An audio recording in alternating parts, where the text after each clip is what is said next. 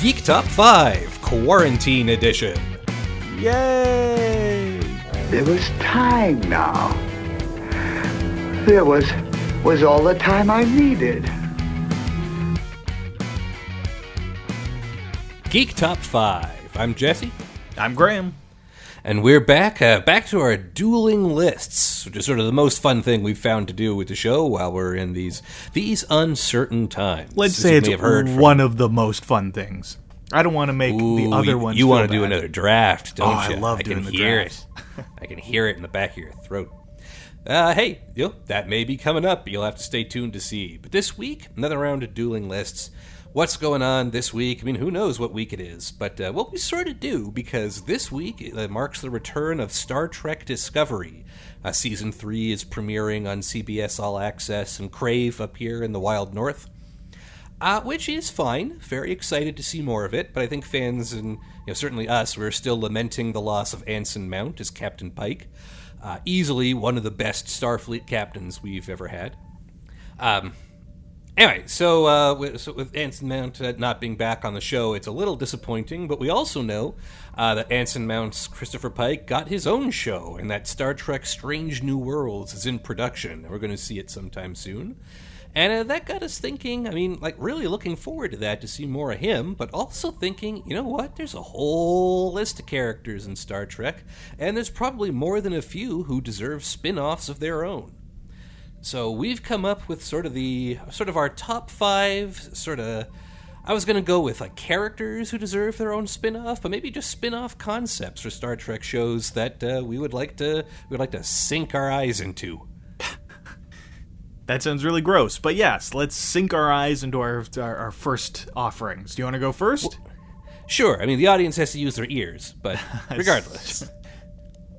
sure, why not? I'll kick it off. Uh, so, my number five, and admittedly, this is down at the bottom of number five because I'm a little waffly on this one, but I would really like to see a Rachel Garrett Enterprise C show.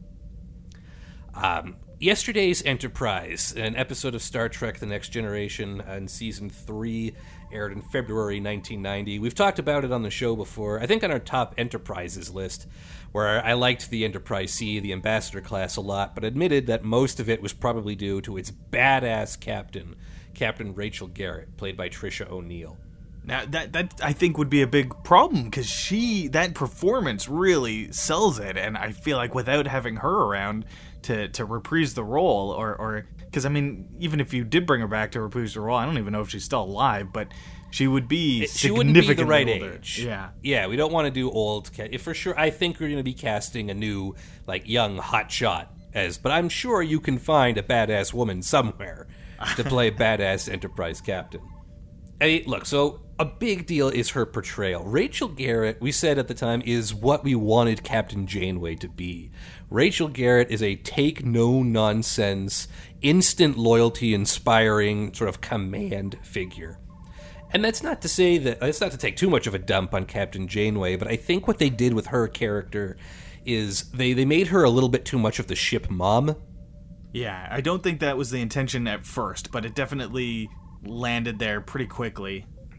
Yeah, and it, it sort of got stuck. There's a lot of Voyager episodes where where like one character has a character failing that gets exposed, and then he has to go like confess to Mama Janeway, who tells them that it's okay, and that she's disappointed, but she'll but not mad, and she'll guide them through this, and everyone will be better as a result. And it was kind of doing that character a disservice, especially to the earlier Janeway, who was a little harder. Yeah. Um, yeah, Rachel Garrett, on the other hand, is maybe a bit too far at the opposite extreme. Like she is t- tough as nails, and so I kind of want to see more of that character, and that's where most of this is coming from. But also, I really like the time period that we get here. Um, doing an Enterprise C show means we would sort of fall into some of the pitfalls that we see with shows like Discovery, where you have risk of prequelitis like it sort of traps them in a box with things that have to happen but this time period the time period like after kirk but before picard is largely unexplored and Yeah, there's a lot of We have a few Stargazer episodes. You got your, your Patrick Bateman, the, the Kelsey Grammer character, but other than that, there's not a lot done there. I guess there's the Sulu flashback episode on Voyager as well, but really unexplored, real uh, you know neutral zone within the series. Yeah, and you think about like think about that like the Sulu as captain of the Excelsior is pre Enterprise B. So there are decades unexplored there to get across John Harriman and the Enterprise B to get to the Enterprise C and then you know, all her stories before she hits Nelvana 3. Uh, which is in yesterday's Enterprise, where she briefly gets thrown into the future so we can meet them, and then gets back and gets blown up. There you go. That's um, your season, your series finale right there. Well, yeah, pretty much. Uh, but there's a whole lot of interesting stuff there. It's so it's you know the stabilization of the alliance between the Klingons and the Federation. There's a lot of Romulan stuff happening here because it's about this time period where the Romulans disappear, only to reappear at the end of Star Trek Next Generation, where that thing the Next Generation usually does, where it's like, oh, they weren't around, I had no idea but you get to learn more about that. There's also some beta, like not canon, but expanded universe material discussions that talk about, or Garrett has an encounter with the Cardassians. So, very early Cardassian stuff that could maybe lead up into that conflict. Like, there's a lot of tastes, you know, like a lot of samples of flavor of adventures that this crew could go on. I think it's much more fertile ground, even as a you know a prequel, so to speak. I think there's a lot of room to have new adventures there. And you don't have to keep wondering about like, well, what makes it futuristic? Like, what makes it better than the Enterprise E? You know, the stuff they're doing in Discovery now that they're 300 years in the future, and even in Picard, where it's like, okay, everyone has hologram displays now. That's what makes it futuristic. No, now we, we know what the time period is. We know what the technology can do. All the rules are established.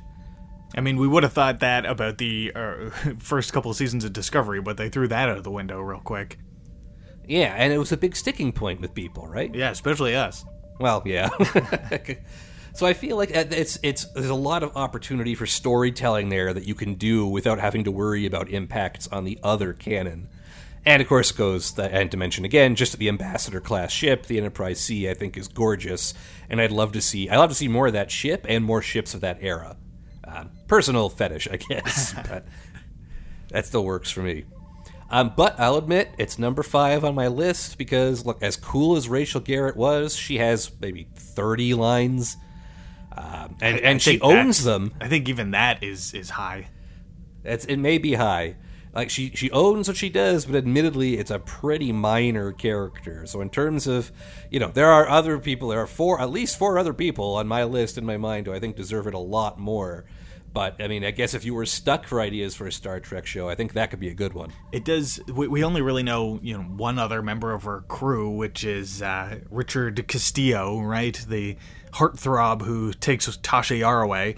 Um, but so it does leave you a lot of room to to build a cast around her that isn't isn't cemented by stuff we already know. That would be interesting too. Maybe throw some new aliens in there, stuff like that.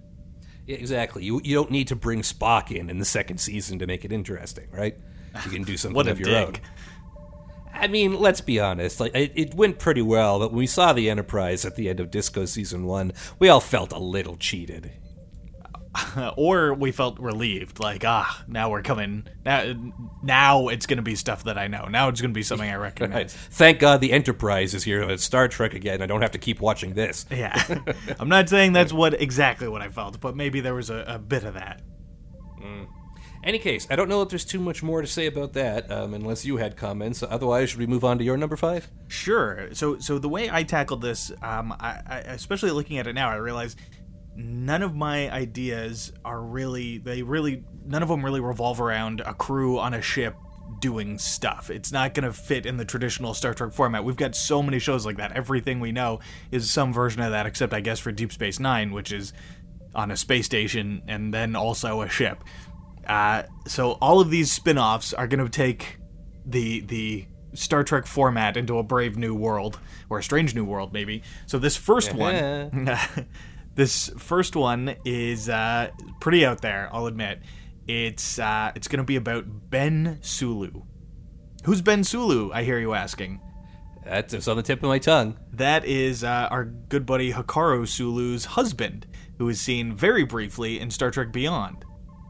he is uh, he's got their their daughter and they live on the starbase Yorktown and the movie begins with uh, with Hikaru Sulu going on shore leave on uh, the Yorktown and reuniting with his his husband and daughter and they they go about And that's day. all we see of him. yeah I, th- I thought Rachel Garrett was an obscure poll. So, but I think it would be interesting to to show what uh, family life is like in the Star Trek universe on this star base that's kind of out in the middle of nowhere. We've already done star bases with Deep Space Nine, but this one would be a Federation one. It'll be a lot brighter. It's going to work properly, and it's going to be from a civilian perspective. The more I thought about it, the more I, it occurred to me that it would be like a show that was about Keiko O'Brien after she kind of got written out of the show. You know, at, at the beginning, she was there as the teacher in the school, but as the show went on, she was going on a lot of botany expeditions down to Bajor for seasons at a time. So this would be like that. This is Sulu's husband raising a daughter on the space station. Maybe John Cho could cameo once or twice a season, and they could have, you know, quarrels. I'm I'm here raising our daughter, and you're off gallivanting around space. We don't know if you're gonna come home or not. There could be a framing narrative of every episode of uh, Ben sort of writing a letter or a journal entry for for Hikaru out there in space to let him know what they're up to. And it would just be like family drama and, and whatever Ben's job is on the space station. I couldn't figure out what that might be. I didn't want to limit it just yet, but maybe he's uh, a volunteer on the, the Starbase uh, leadership team, but he also runs a store in the promenade. Who knows? I think it's just a, a world we haven't really seen in Star Trek before. so, in terms of the family dynamics, how old is Demora Sulu at this point? Like, is this him raising a toddler, or is she like an angsty teen? What are we like? What? Where's the? Where are we fitting in here? Well, I'm trying to go based on what we see in Beyond. So Demora was was in his arms, and they're running away from Idris Elba at one point. Right, right. Okay, so yeah, so she's still three or four. You're talking. So yeah, he's Yeah. raising a young kid. Yeah, maybe first days of school, things like that. Get that sort of drama, and as the series goes on, we age her up a- appropriately. So, uh, yeah, I- I- that could be drama with him at work, uh, dealing with aliens, all sorts of neat Star Trek stuff to throw in there, but also have a, a focus on the family dynamics and the struggles of being a single parent in the 23rd century. Okay, all right. Um, hmm. So I'm just trying to come up with a plot lines. Like, it's too young to have like I'm gonna run away, Dad. Uh, but you're gonna have like like are they, like, is they gonna have sci-fi problems? Like, is the space station like we know Idris Elba attacks it with this fleet of bug spaceships until they're defeated by the Beastie Boys, but Spoilers. like like he would have to uh, but he like i'd say that he would have to be in some position of authority or importance on the station. Like otherwise a lot of the you know plot hook episodes would have him just hiding in a shelter right? Or is it that you think it really is more focused on like a family drama stuff? It's like how are we gonna you know make it to the end of the week? Let me try something new kind of thing and it just happens to be spaced based on a space station. Yeah, I, I was thinking, uh, you know, the Voyager episode where the Doctor has a family. Yeah So, so in that, they it's like a it's that was a very melodramatic family story, but like B'Elanna tweaks things so that so that everything's heightened, and they take similar problems to what is on any family show, but sci-fied them up. So like the the teenage son is, has fallen in with a Klingon crowd and is listening to bad Klingon opera and is irritating everyone in the house. I think that's the sort of thing you do where you, you tell familiar stories with a sci-fi twist. But then I also do think like maybe have him be on the civilian council that uh, because it's a Federation space station I think so have him not be Starfleet or, or or part of the Federation government, but be there to offer a civilian voice as to what's going on. And he's constantly frustrated because Admiral so and so isn't listening to his ideas and going to to Hikaru for help and, and how to how to talk to her or whatever. Okay all right Listen, It, it's my uh, number I- I- five. I'm not saying Oh, no, I hear you. I'm, I'm not coming down on it. It, uh, you know, I mean, you know me. There's no ship. It's tough to, it's a tough sell. But, uh, but no, I'd be interested to see what they do with it. maybe maybe little Demora uh, gets away from him at some point and gets on uh, a Pakled freighter and and uh, takes off and he's all freaking out and he has to go get her back somehow. There's all sorts of episode ideas.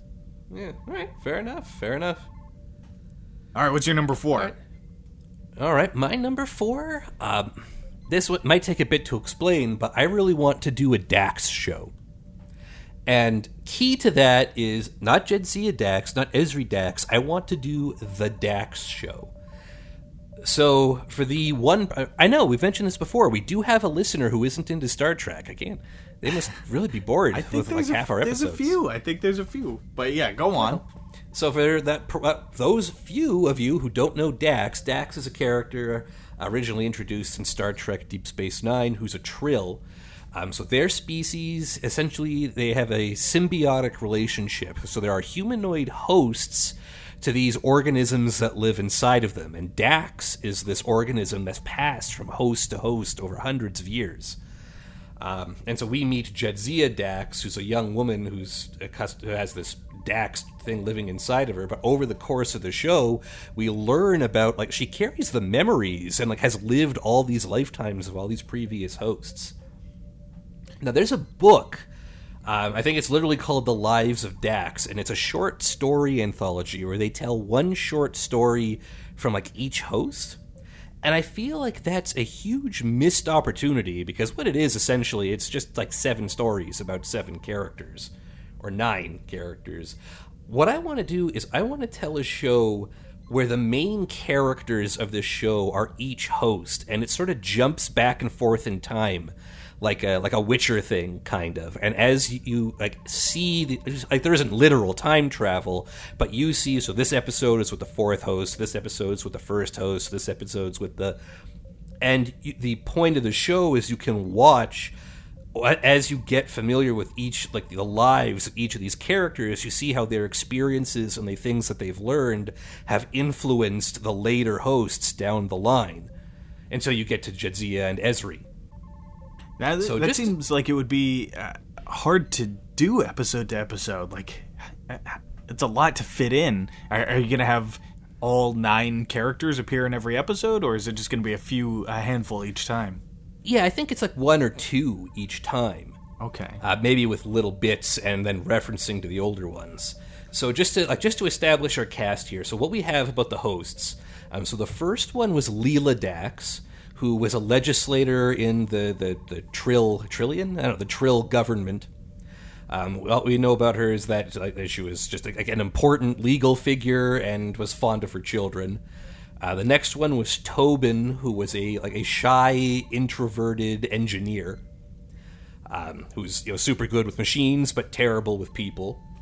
After that was Emony, who's an Olympic gymnast, uh, da, da, da, and apparently had a brief possible flirtation with Leonard McCoy.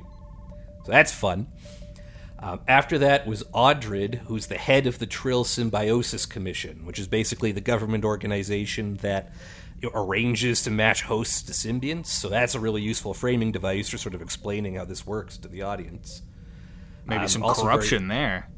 Maybe, as we do know that's a real thing from Deep Space Nine. We'll get to a couple hosts down the line. After that was Torias, who was a shuttlecraft pilot with a fraught marriage, um, with a nervous Nelly wife who was constantly telling him to take it easy, and he was way too lax and irresponsible. He was only joined with the symbiote for a year before he was killed in the accident. Um, after that was Joran, who was the musician, a pianist, actually, and he's especially interesting because he's the one that they cover up. They intentionally block the memories because he's a murderer. He's a criminal. He's, they occasionally call him a serial killer. I think it looks like it was only three or four people. I don't know what the, you know, how many people counts as a serial kill. I don't know. Um, and then after that was Curzon Dax, who was Jadzia's immediate predecessor, who was the Federation ambassador to the Klingon Empire, and is like, you know how Klingons are usually portrayed as like your drunken best friend in later Star Trek series. He was basically that. Um, he was a mentor to Benjamin Sisko, the captain in Deep Space Nine.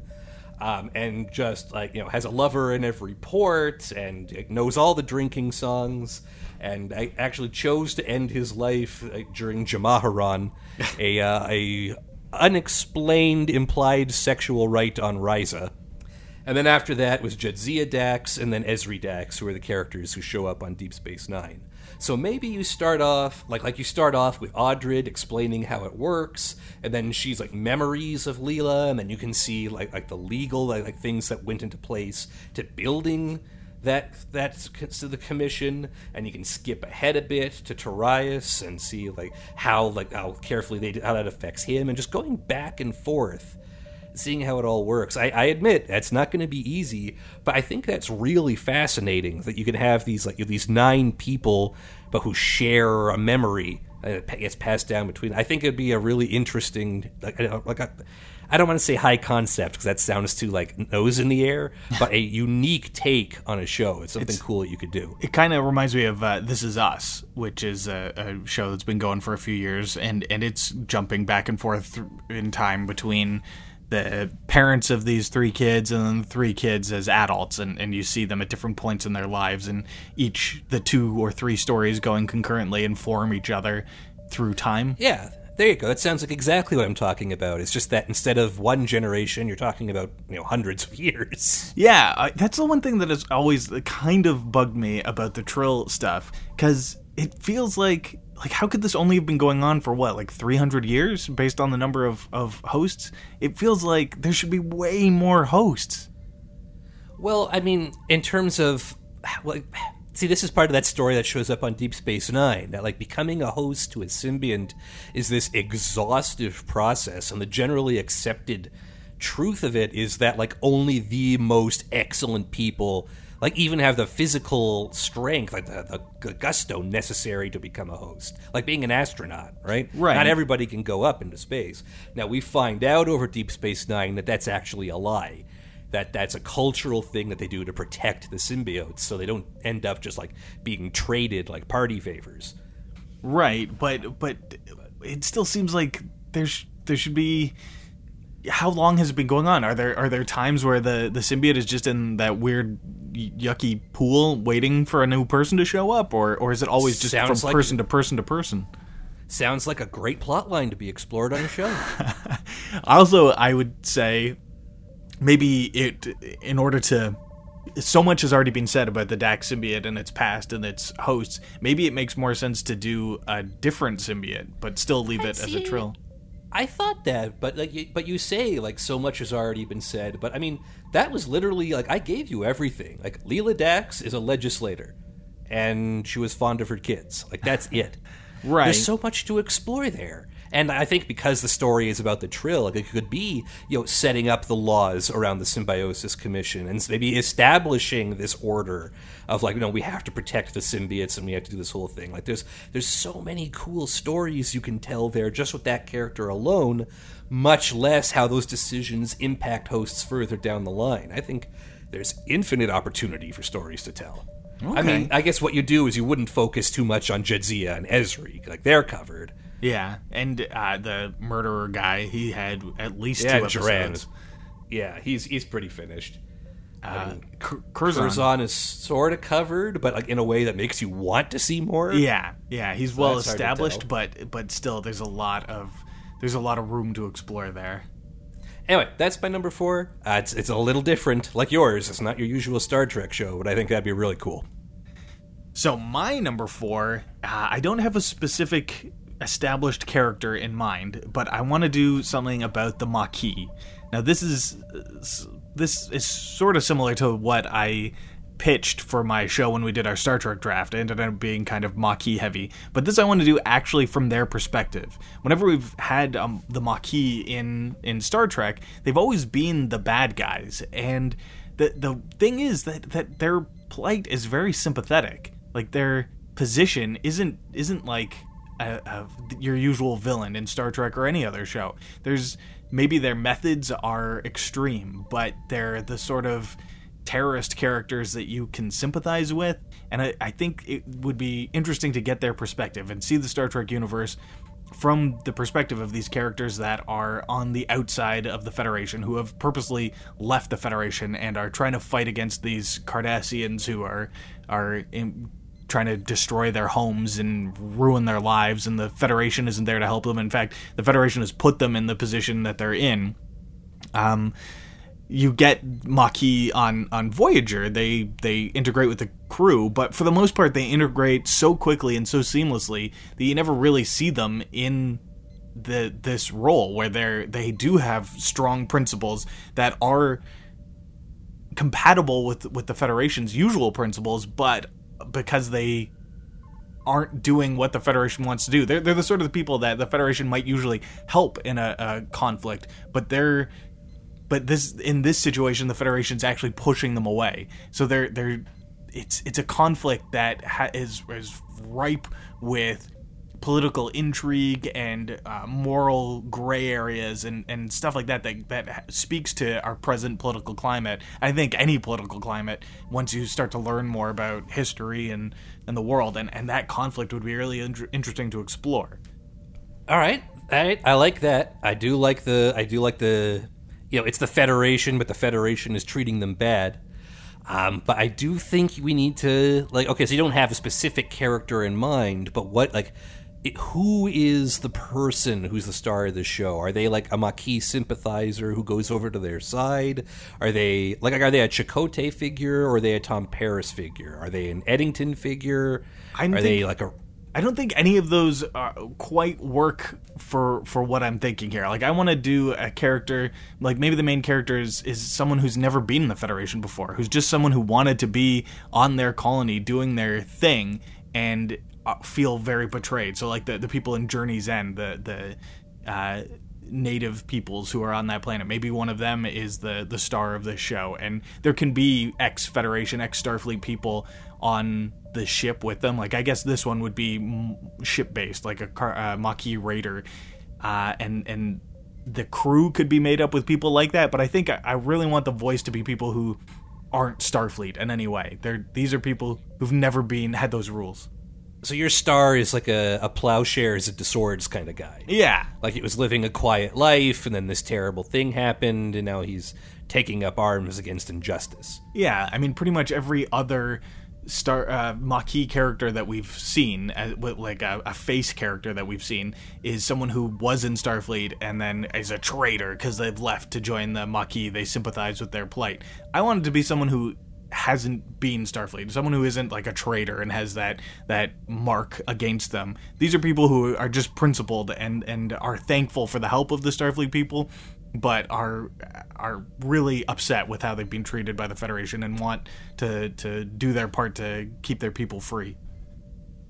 Okay. So episode wise, is it like traveling from colony to colony, uh, like trying to help out where possible while avoiding Starfleet? Is it more of an arc? Is it like they have a big plan to blow up a Cardassian base somewhere? Like what's happening? I think I think it's going to be um, doing runs to resupply colonies to uh, take out Cardassian stuff and also to get under the radar of, of the Federation and, and Starfleet. And maybe uh, on, in some episodes they have to sabotage or steal from Starfleet to resupply people. That's that's sort of what I'm thinking. And it's a ragtag crew, and the, the, we'd also see some of the dregs of the Federation, or, or what the Alpha Quadrant is like outside of the Federation, like we saw in, in Picard in that one episode, or or you know every once in a while you get a peek at it in uh, Next Generation, and it looks like a bad Star Wars cosplay.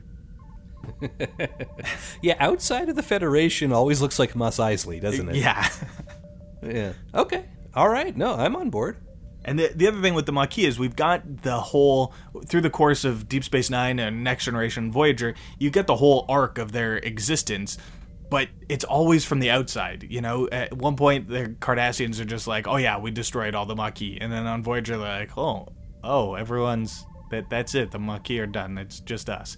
And it's it's it seems so anticlimactic, and you never really see it. And this would be a chance to show from maybe their very beginning to their very end and and have it be a more meaningful end to them be a more tragic end as opposed to just something that happens off screen Yeah. Dark. right Appropriate, but dark. okay what do you got for number three Sure. Um, my number three. This is going to sound a little goofy at first, but let me explain. Uh, my number three, I want to do a show that revolves around General Chang. General Chang, the antagonist from Star Trek VI, The Undiscovered Country.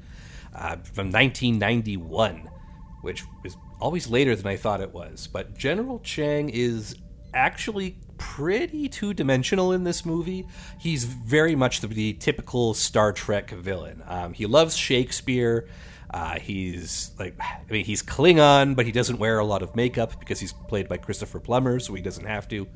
Um, the story of this movie is basically that there's peace coming between the Klingons and the Federation, but then a conspiracy frames Kirk for the murder of the Klingon Chancellor, and it looks like the Klingons and the Federation are going to go to war after all. Uh, but they investigate, and it turns out Chang and some other conspirators are behind it, and uh, he yells Shakespeare at them while spinning around in his chair, and then they blow him up.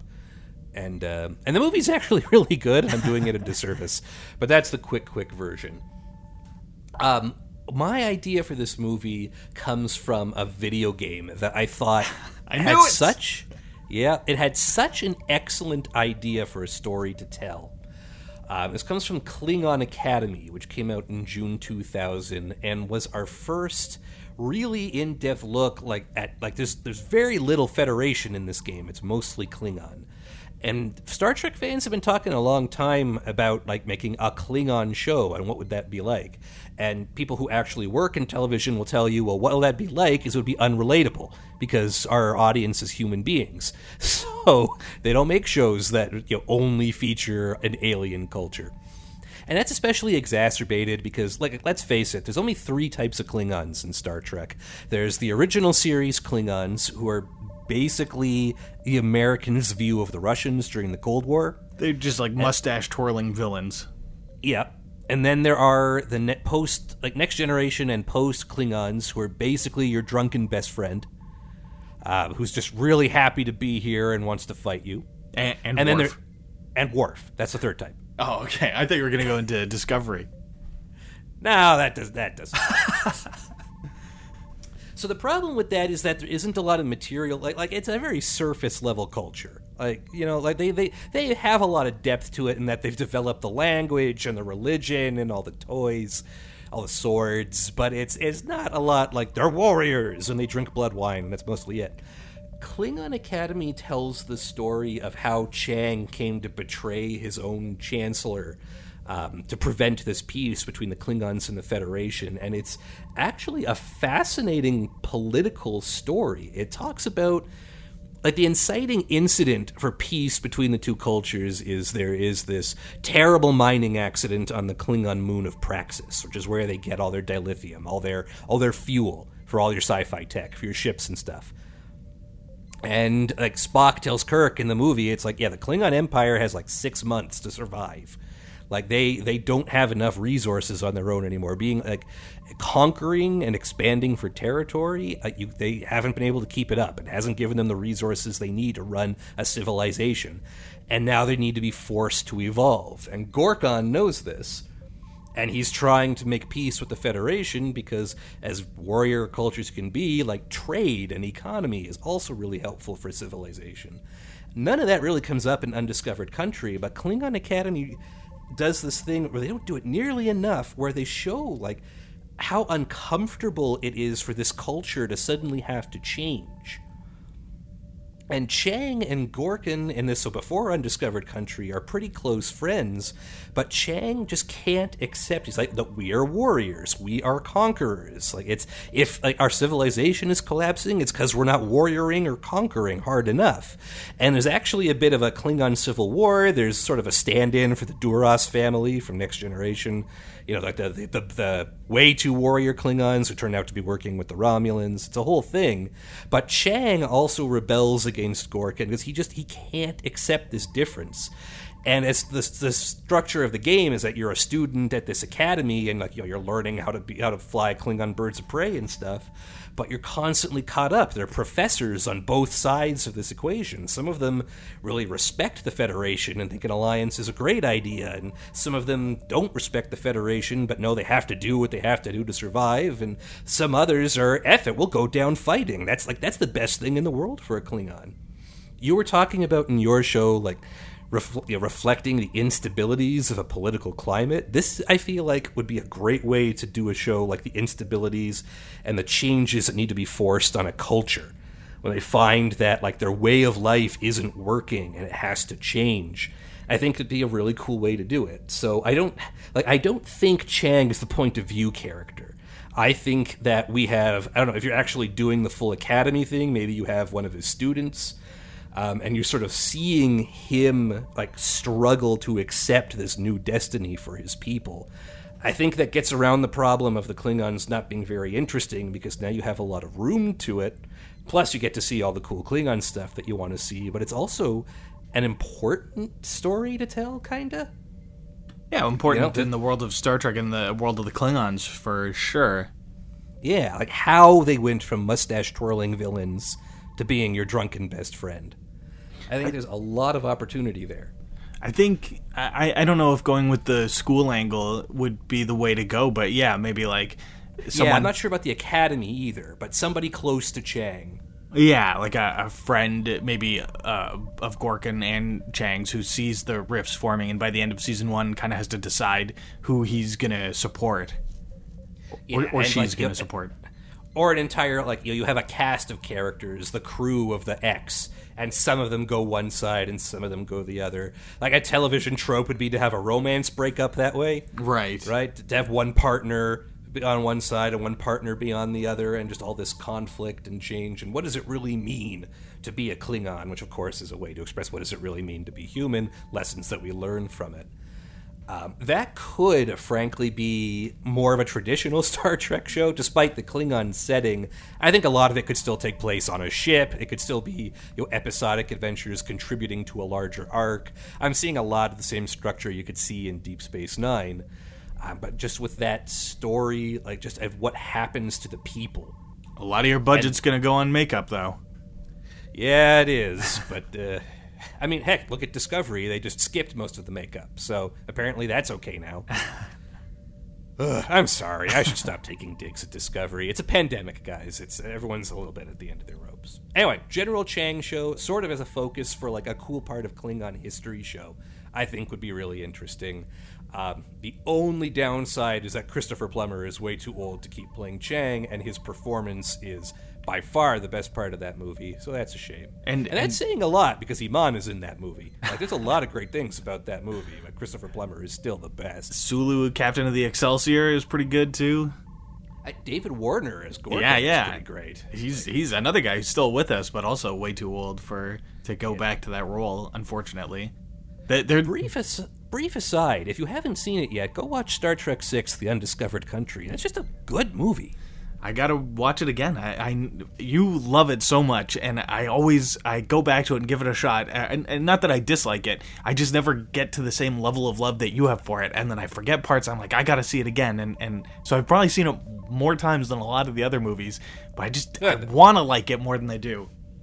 I, listen, no one's judging. I just think it's a lot of fun. Anyway, what's uh, what's your number three? So mine, it's it's gonna be kind of like House MD, except in space. Uh, and it's gonna star Admiral Beverly Crusher. Whoa! So she's not gonna be, you know, crotchety and, and a, a jerk like like House was, but it, the idea is it's like weird medical stuff. She's she's left. Uh, she's not on ships anymore. That whole, all the stuff from All Good Things, where she's the captain of that uh, that medical ship.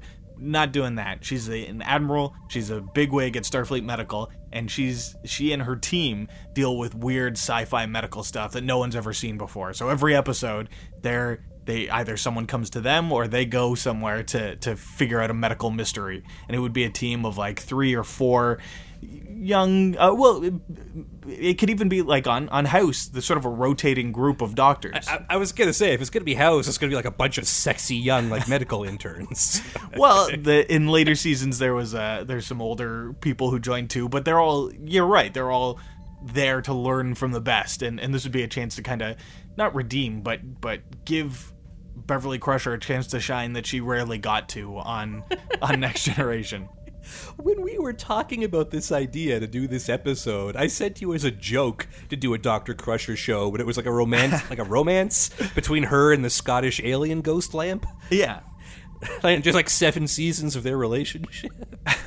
Well, I mean, I'm glad you didn't go with that idea. I think we could do that too. You know, she's got she's still got the candle and secretly lights oh, it. Oh, so she's she's married to it since then. yeah, yeah. yeah. Uh, you know, if she's if she's uh, if they're having a fight, she puts the candle out and he disappears, and she's like, "No, no, not again!" and disappears. Right, but he's always he can see something she can't, like, and that's how they solve the medical mystery. yeah, it's lupus. I'm sorry, I'm ruining your idea. It's, it's just anyway. Please, please continue. So Uh, okay, so she's house. Um, all these sexy young Starfleet medical people are like uh, bringing her weird space cases. Yeah, and it's like they have to work together to figure out what the problem is. There's drama between them. They're they're always trying to justify their existence because they're the specialized team and all these resources are going to these very rare diseases, but they end up, you know, stopping plagues before they happen or dealing with, you know, pandemics, which I guess would be so unrelatable right now, but Yeah, yeah.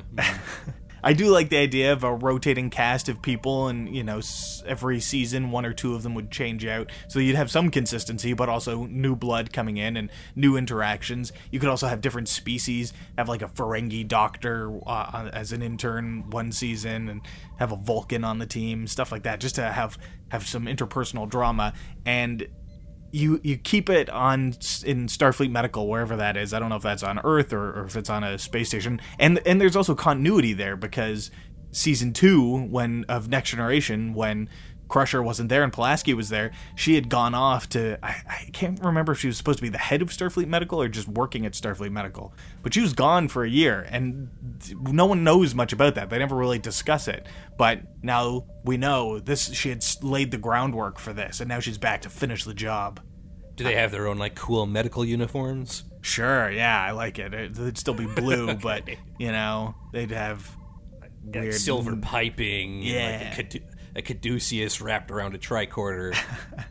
and and you have you could have episodes set at, at their home base, but also have episodes where they're on ships going to distant planets to solve problems there, or, or planets that want to. Oh yeah, yeah. We've gotten a we got a distress call from a Tholian ship. They have a, a disease we can't cure. Tholians, they're made of rocks. What kind of medicine could we do? Oh come on, team. We've got the we can cure a bunch of rocks. We're the best of the best. Yeah, yeah, maybe uh, it would be even uh, better if you have like Pulaski as is her boss now, and and they're That always sounds less less good. But you have her as like an antagonist who's always trying to like doesn't think they're necessary and, and doesn't like their attitude and their Crusher's always fighting against her to to justify their existence.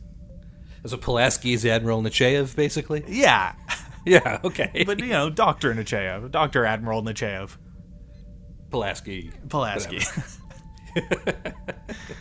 No, I'm, I'm having fun. I'm not making fun. I'm having fun because that does seem. I do feel like it would have to be a little tongue in cheek. Well- like I don't know if you could get to the same drama levels as House. Well, the, the House always had a, a comedy. I mean, Hugh Laurie is a legendary British comedian, and, and he brought a lot of that to to House. You know, every episode he had had some very biting quips in there. So I do think there is levity to be had there. The other Oh, thing, sure, but I mean, but they also dealt with like alcoholism and like he causes a car accident at some point or something. Yeah, I, I got out of the show pretty quickly. I, I like, watched those- a lot of it, but I don't remember a lot of it. Like I, I don't know if you can get that dramatic in that setting. I think, think you it would have to can, especially with the the younger doctors and their their drama. I mean, TV half of TV is medical dramas, and the other half is like lawyers and doctors. So there's a lot of of, of fertile ground to mine uh, if you just replace and you know an angry doctor with a Klingon doctor. You know, it's just No, that's no. House in Space is a really solid pitch. Like that tells you everything you need to know. all right. Let's Except go. that- Let's go find Alex Kurtzman. Yeah. Okay. Nope. eh, I got it. You sold me. Okay, let's uh, let's move on. What's your number two? My number two. Okay, my number two uh, changed dramatically after I'd already written the notes for it. Wow. Um, spoiler alert: the following conversation contains scenes and spoilers for Star Trek Lower Decks, the season finale. If you're listening to this podcast, you will like Star Trek The Lower Decks. For the love of God, stop listening, go watch all 10 episodes, and then come back. Okay, alert over.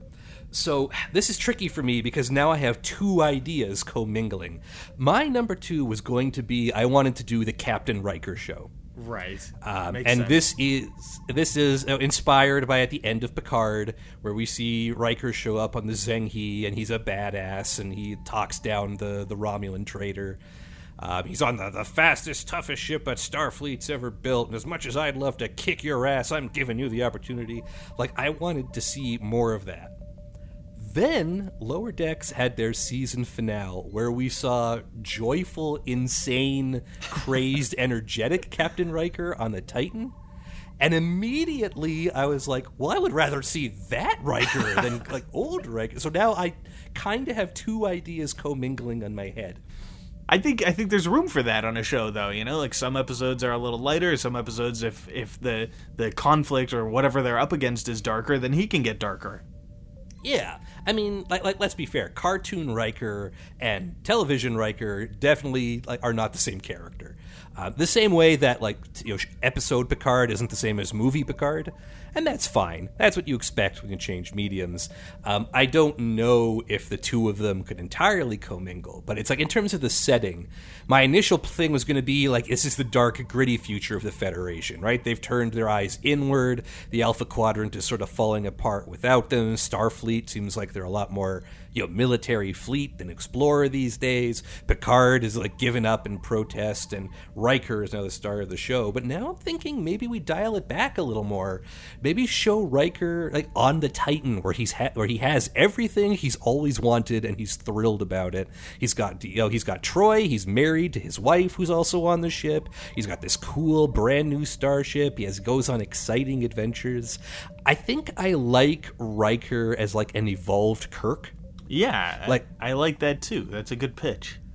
Yeah. So, like Kirk, I mean, well, for one thing, Kirk doesn't work nowadays because just the way he treats women is a little outdated. A tad. yeah.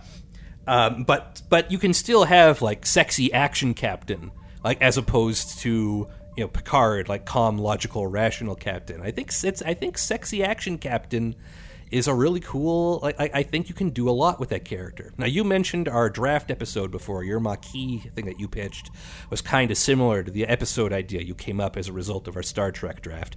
If you haven't listened to it, check out our Star Trek draft episode from earlier in the quarantine season. That's a lot of fun. My pitch in that episode was a Riker versus the Borg episode, and I think the Borg are a little too dark for what I want to do here. I think this is going to be more of an adventure, like sci-fi, like episode of the week kind of thing. Uh, in terms of tone, I feel like maybe it's a little bit closer to Stargate, like like the like a like a lighter Next Generation, like Next Generation with more fun and a little less sci-fi. Uh, but just having like a captain who plays jazz. Um, I think that's an easy pitch. It's an easy segue for new viewers because they'll know who Riker and Troi are. There's room to develop new crew members because we know very little about the Titan, about his ship.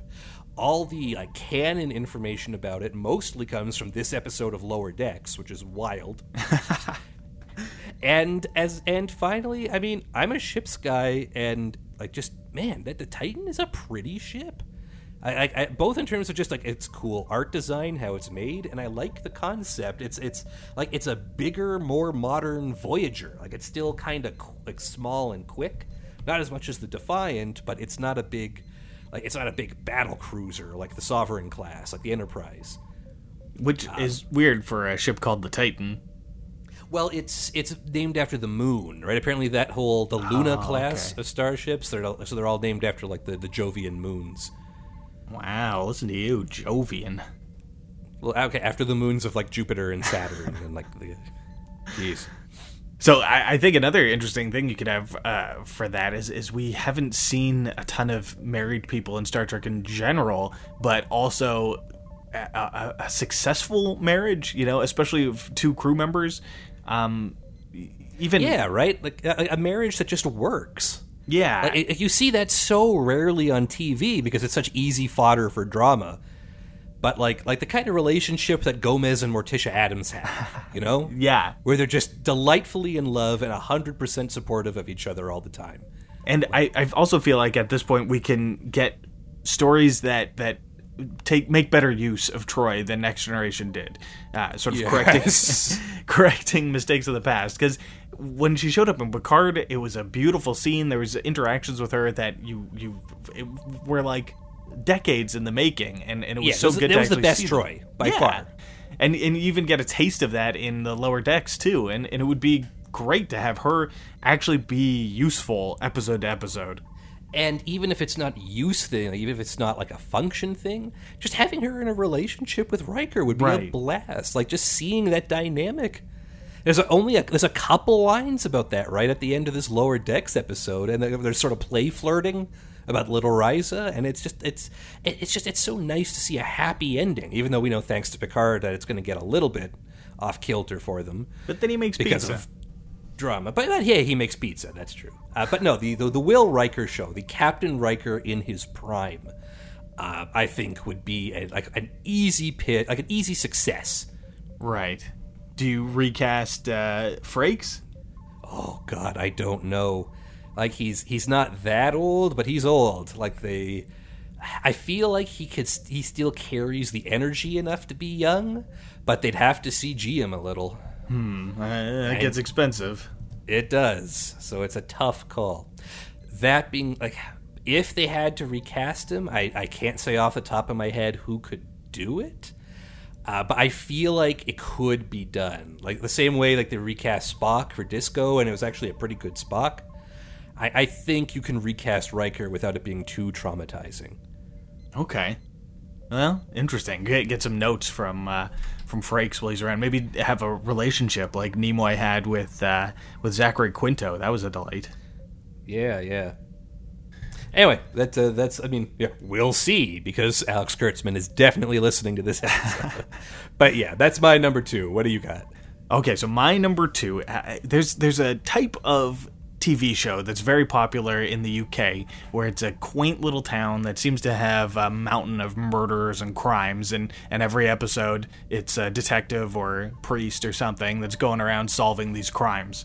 I want to do that in Star Trek using Picard's Romulan Tal Shiar housekeepers Oh, yeah. who got left behind after like episode two of Picard. They were like the most interesting characters, and then they're just like dropped like a like a what is it a bad check, but you know bring them back, have them be working on the on Chateau Picard. They don't know where Jean Jean Luc is. He's off having his adventures with uh, with the, his new crew, Seven of Nine, and uh, Doctor Murderer, and all the rest of them and have so have them work in the, the vineyard and uh, some crime happens in, in the first episode and, and someone from the town uh, La Barre France comes up to them and is like hey this happened and I, I know you're outsiders here and you've got this mysterious past but maybe you can help me solve this problem and they're like no no oh, no no but they oh, get Oh, you're the only ones I can trust to solve this because you're outsiders. Right, and so they Yeah. get they get pulled into it, and it's in like an hour long episode. And by the end, they've they've rooted out some sort of horrible. Well, maybe not even horrible. It's a small town. They they find out the person who's been shoplifting from the corner store, and then. And it just continues from there. Like episode two, another person's like, uh, it becomes easier and easier to bring them in, and and you could have like I don't know, 80 episodes of this. Just these small town crimes. Maybe they get pulled out for like a sweeps week. They go to Paris to solve a problem, but they're they're these badass Tal Shiar Romulan operatives and they've got all this this history and they because of their spycraft, especially the super dark spycraft of the Tal Shiar, they have skills that that the uh, police They have a certain set of skills that make them a nightmare for shoplifters like you. Yeah, exactly. It's uh, skills that no one on Earth has anymore because it's such a paradise. But every once in a while, you need the Tal Shiar guys to solve your your problem. Ex Tal Shiar. Ex Tal Shiar. Like that's the bit. Like every episode, someone calls him Tal Shiar. One of them has to go Ex Yeah. Tal Shiar because that's even cooler. Ah, man, the more we talk about it, the more I want to do it. Okay, this one is a little tongue in cheek, right? For sure, for sure. But Okay, I think you can have uh, a lot of fun with it, A- and and there is a reason wh- those shows are are so successful because they're they're easily digestible. They're fun and they're they're like these quaint little towns and and I think ha- doing that except set it in the future it would be like a great thing like you cozy up on a Friday night put that on let it gently lull you to sleep be perfect it's midsummer dope. murders on in in the 24th century That, that sounds fun. I'm getting like a hot fuzz kind of feel. right the- with Yeah, Romulans With Romulans. no, that is a delight. It's sort of a like this sort of a Mr. and Mrs. Smith thing, like the way they had disruptors hidden all over the vineyard. yes yes for Yeah. sure and, and Oh, uh, that's that sounds like a lot of fun. I mean, let's be let's be fair. A big part of this is just how great those performances were, and how woefully underused they were. Like, for, like whoever decided to only have them in the first couple episodes of Picard and then just write them out is insane. Yeah, they they were more interesting than like any of the other characters uh, uh, that were brought into the show. I, I I hate to say it, even a seven of nine. Yeah, no, seven of nine. We talked about that in our, our Picard review. You can also find in a previous episode. Seven of nine didn't have much to do. It didn't seem like she really needed to be on the show. It seems like Jeri Ryan wandered onto the set one day and they figured, hey, you know what? This would be fun. She made a, it was a made the the trailer a lot more exciting because it was a great surprise in the trailer. But it feels like maybe she was written into the show just for the trailer. Yeah. And then when with the Romulans, I mean, do you even remember the names of any of the other Romulan characters? They're Laris and Zhaban. Yeah, they are, but I mean, like sexy Romulan boy spy right, and his yeah. creepy incest, half incestuous sister. Right, right. like, like you know, No. uh, N- Narek. Oh, yeah, yeah. and, And uh, I mean, well, anyway, you get the point. Yeah, they were by far the coolest Romulans on a show that turned out to be mostly about Romulans, even though the trailers sort of featured the Borg for no reason. But yeah. We're not here to dig at Picard. Um, We did yeah, that no, for like an hour and a half. yeah, no Romulan hot fuzz or Romulan like wuthering Romulans. I don't know what you're. Mid, I, I yeah, mean, I- there's this very popular show that's been on for it feels like decades now called Midsomer Murders, and that's sort of the vibe I'm going for. Okay, Midsomer Murders featuring the ex Tal Shiar. Yeah, Yep, I would watch that tonight. got to get to Kurtzman. Yeah, very much. All right, what's your number one? My number one, uh, no need to bury the lead. I want to do the young Miles O'Brien show.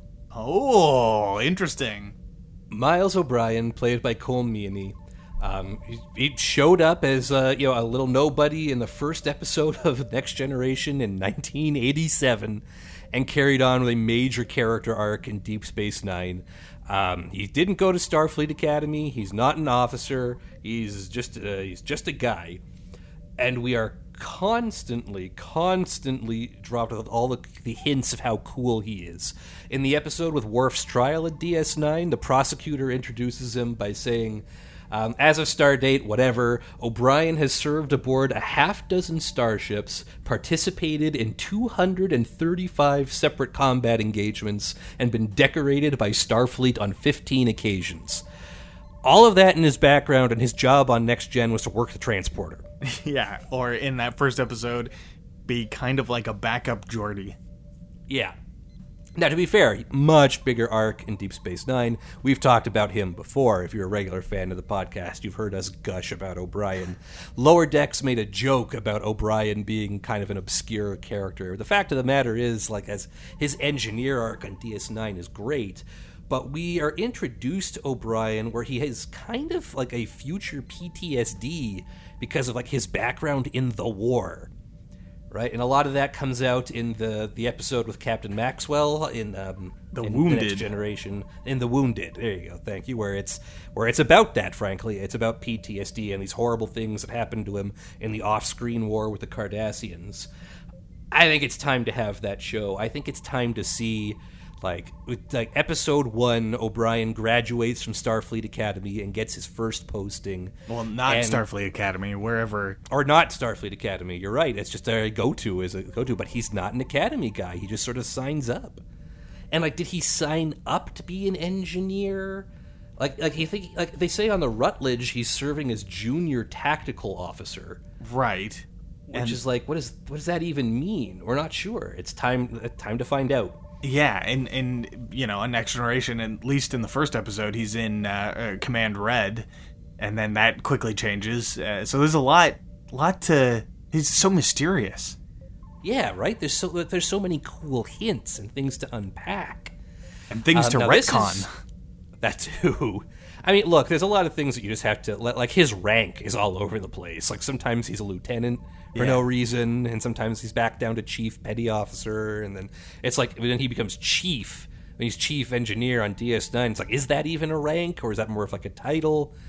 Like there's there's a lot that's just sort of skipped over for convenience's sake. But it's time to find out. And now this show is like like Captain Riker is going to be a lot of fun and exciting and interesting in Star Trek. This is going to be darker. It sounds like a lot of this is kind of a war story.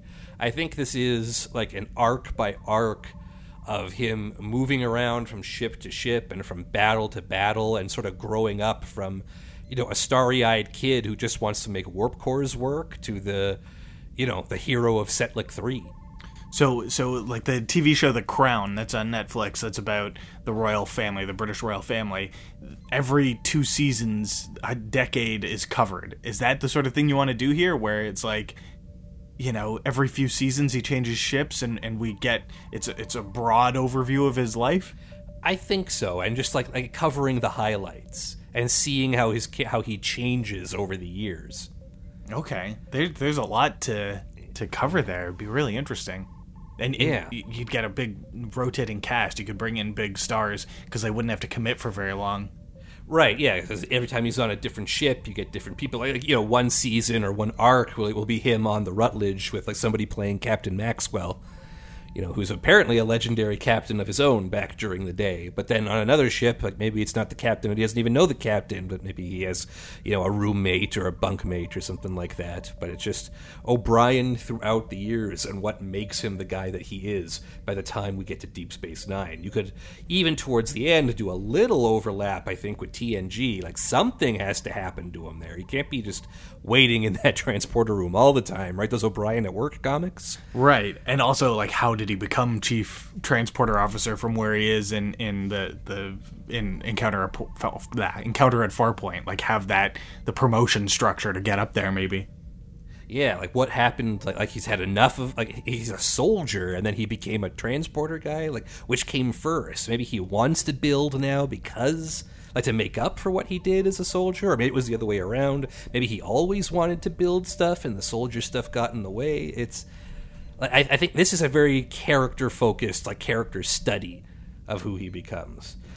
Um, again, I think that Colm Meaney might be a little old, to, especially to play young O'Brien. But maybe you could use him as a framing device. Yeah. maybe he could be playing Professor O'Brien. Like, Right, he's right. like the head of like like, he's teaching engineering at Starfleet Academy now, right? And maybe like as a framing device, he's telling these stories or doing an autobiography or something. Because I have to have him in the show because he's great.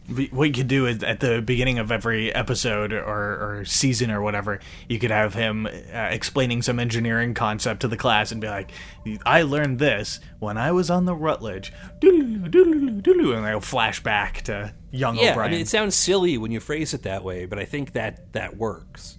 And like, like he deals with some situation in his like right now, he's able to resolve some situation because of something he learned when he was in the trenches fighting the who knows. I anyway, like it. that's we're yeah we're we're harping on it. Young O'Brien, um, I think that could be a really cool, really kind of dark or kind of take on it, but it's a cool story to tell. Uh, so, what's your number one? Okay, so so when they announced Strange New Worlds, the Pike show, one of the things they said about it is it's it's got to be the longest time between a pilot and a green light for a show in, in television history because it's basically the show that was originally pitched uh, by Gene Roddenberry with the original Star Trek pilot, The Cage, in I think 1964. I'm- right, that's that's a stretch. Like, It they're- is. They're not. Yeah, but okay, I get the, the that's fun. Yeah, tongue in cheek, but but it's a fun line. I have something that will rival it for a timeline. The end of season two of the original series was a backdoor pilot for a show that never got made, and I want to make that show. So that episode is called Assignment Earth, and it's about this guy named Gary Seven, who's a human who is raised on another planet, who is now back on Earth in 1968, solving global problems, you know, one day at a time, one small thing at a time, to make sure Earth doesn't destroy itself before it become the, it can become the peaceful society that it's meant to be. Wow, I read a book I read a book that was an alternate universe. I think it was called The Fold. It was about alternate universes, and one of the keys of what was going on was alternate universes. Is one of the characters was a huge fan of Assignment Earth, but didn't know what Star Trek was. we can make that real. we can make that real. So you're telling me that was legitimately a pitch? Yeah, yeah, it was a backdoor pilot. It was uh, like Gene Roddenberry did it. I mean, there's a whole the I I rewatched the episode today in preparation for this, and it ends with uh, Spock being like, "Oh yeah, it turns out we we shouldn't have tried to stop you. This was meant to happen." And uh, and Gary Seven's like, "Oh well, what else can you tell us?" And he's like, "Well, not much." But let's just say you two have a lot of adventures ahead of you. And then they beam away. okay, all right. So it was. Um, sorry, go ahead. It was meant to be a pilot. Like, especially well, watch it with that in mind, and you can see that they established so many things that were clearly meant to be r- regular, recurring features of an ongoing TV show. He's got this this safe in his office that opens up and he can teleport anywhere in the world with it. He's got a, basically a sonic screwdriver from Doctor Who, which is this little pen thing he carries around and it seems to be able to do anything, which I may take out because it's it's a bit of a cop out. Uh, he's got this mysterious cat that listen that, that that seems to be super intelligent and is sometimes a woman.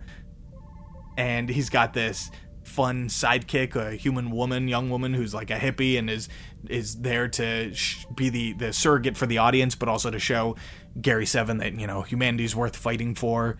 Uh, there's there's teases that he's aware of what Vulcans are, so there you could have Star Trek aliens show up every once in a while. But I basically just want to do like a cross between Doctor Who and Mad Men, with a dash of the original series. Yeah, definitely. Interesting. Okay. So obviously everyone has to be recast from it because yeah.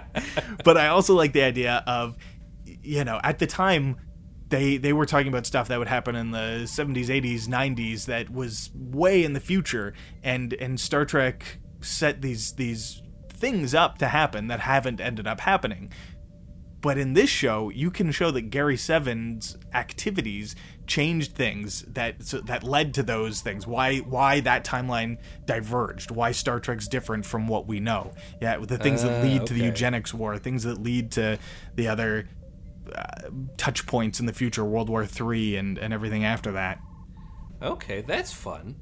So, in, so you get to sneak in a little bit of retconning there, but you also get to have your fun sort of space detective like timey wimey adventure mo- show. Yeah, I, I don't okay. really want him going all through time. I want him mainly in 1968, but I want him or or you know 68 as it goes into the 70s. For I want it to go in real time with with the show in season two, 69, etc. But he can because of his teleporter safe thing, he can go anywhere in the world. So you'd get to see other parts of the world. Like like when you think of the 60s in pop culture, it tends to be the hippies and it tends to be the United States but you could see what that was like in China and Australia and India and Scotland. You know, he could go to different places and we'd see what the world was like at those times. So you'd get a bit of a history lesson too.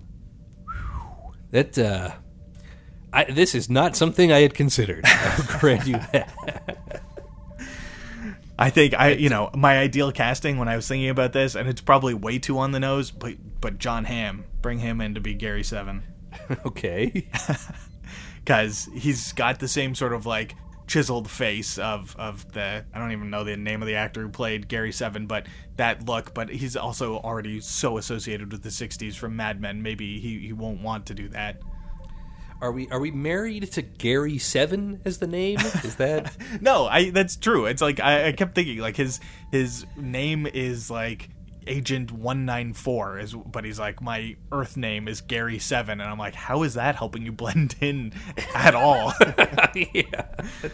I, I, I don't know why for some reason I'm hung up on that. That seems particularly strange, but but it, it sets him apart and you can have those moments where like in Doctor Who where someone's like Doctor Doctor Who you have people like Gary 7 like every episode have someone be like what the what kind of name is that?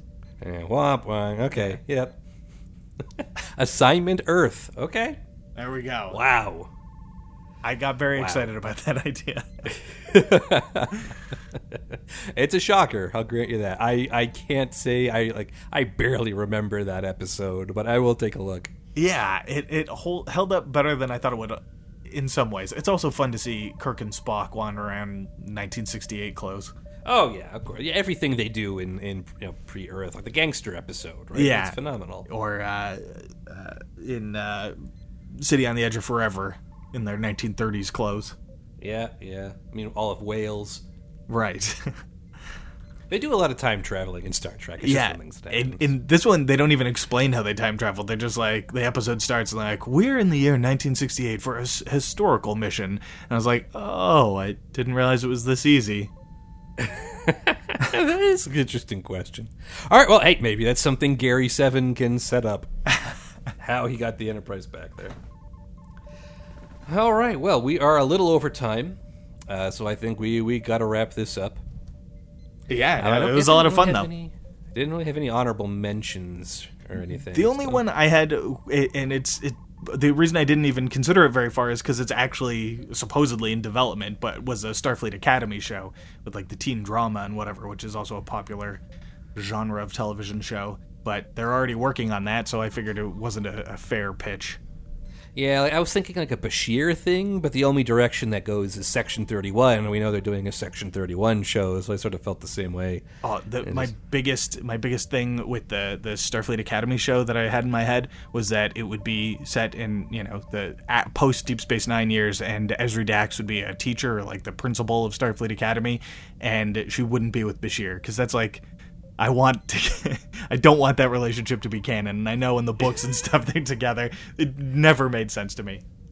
Yeah, yeah. That's like the only reason I want to do that show.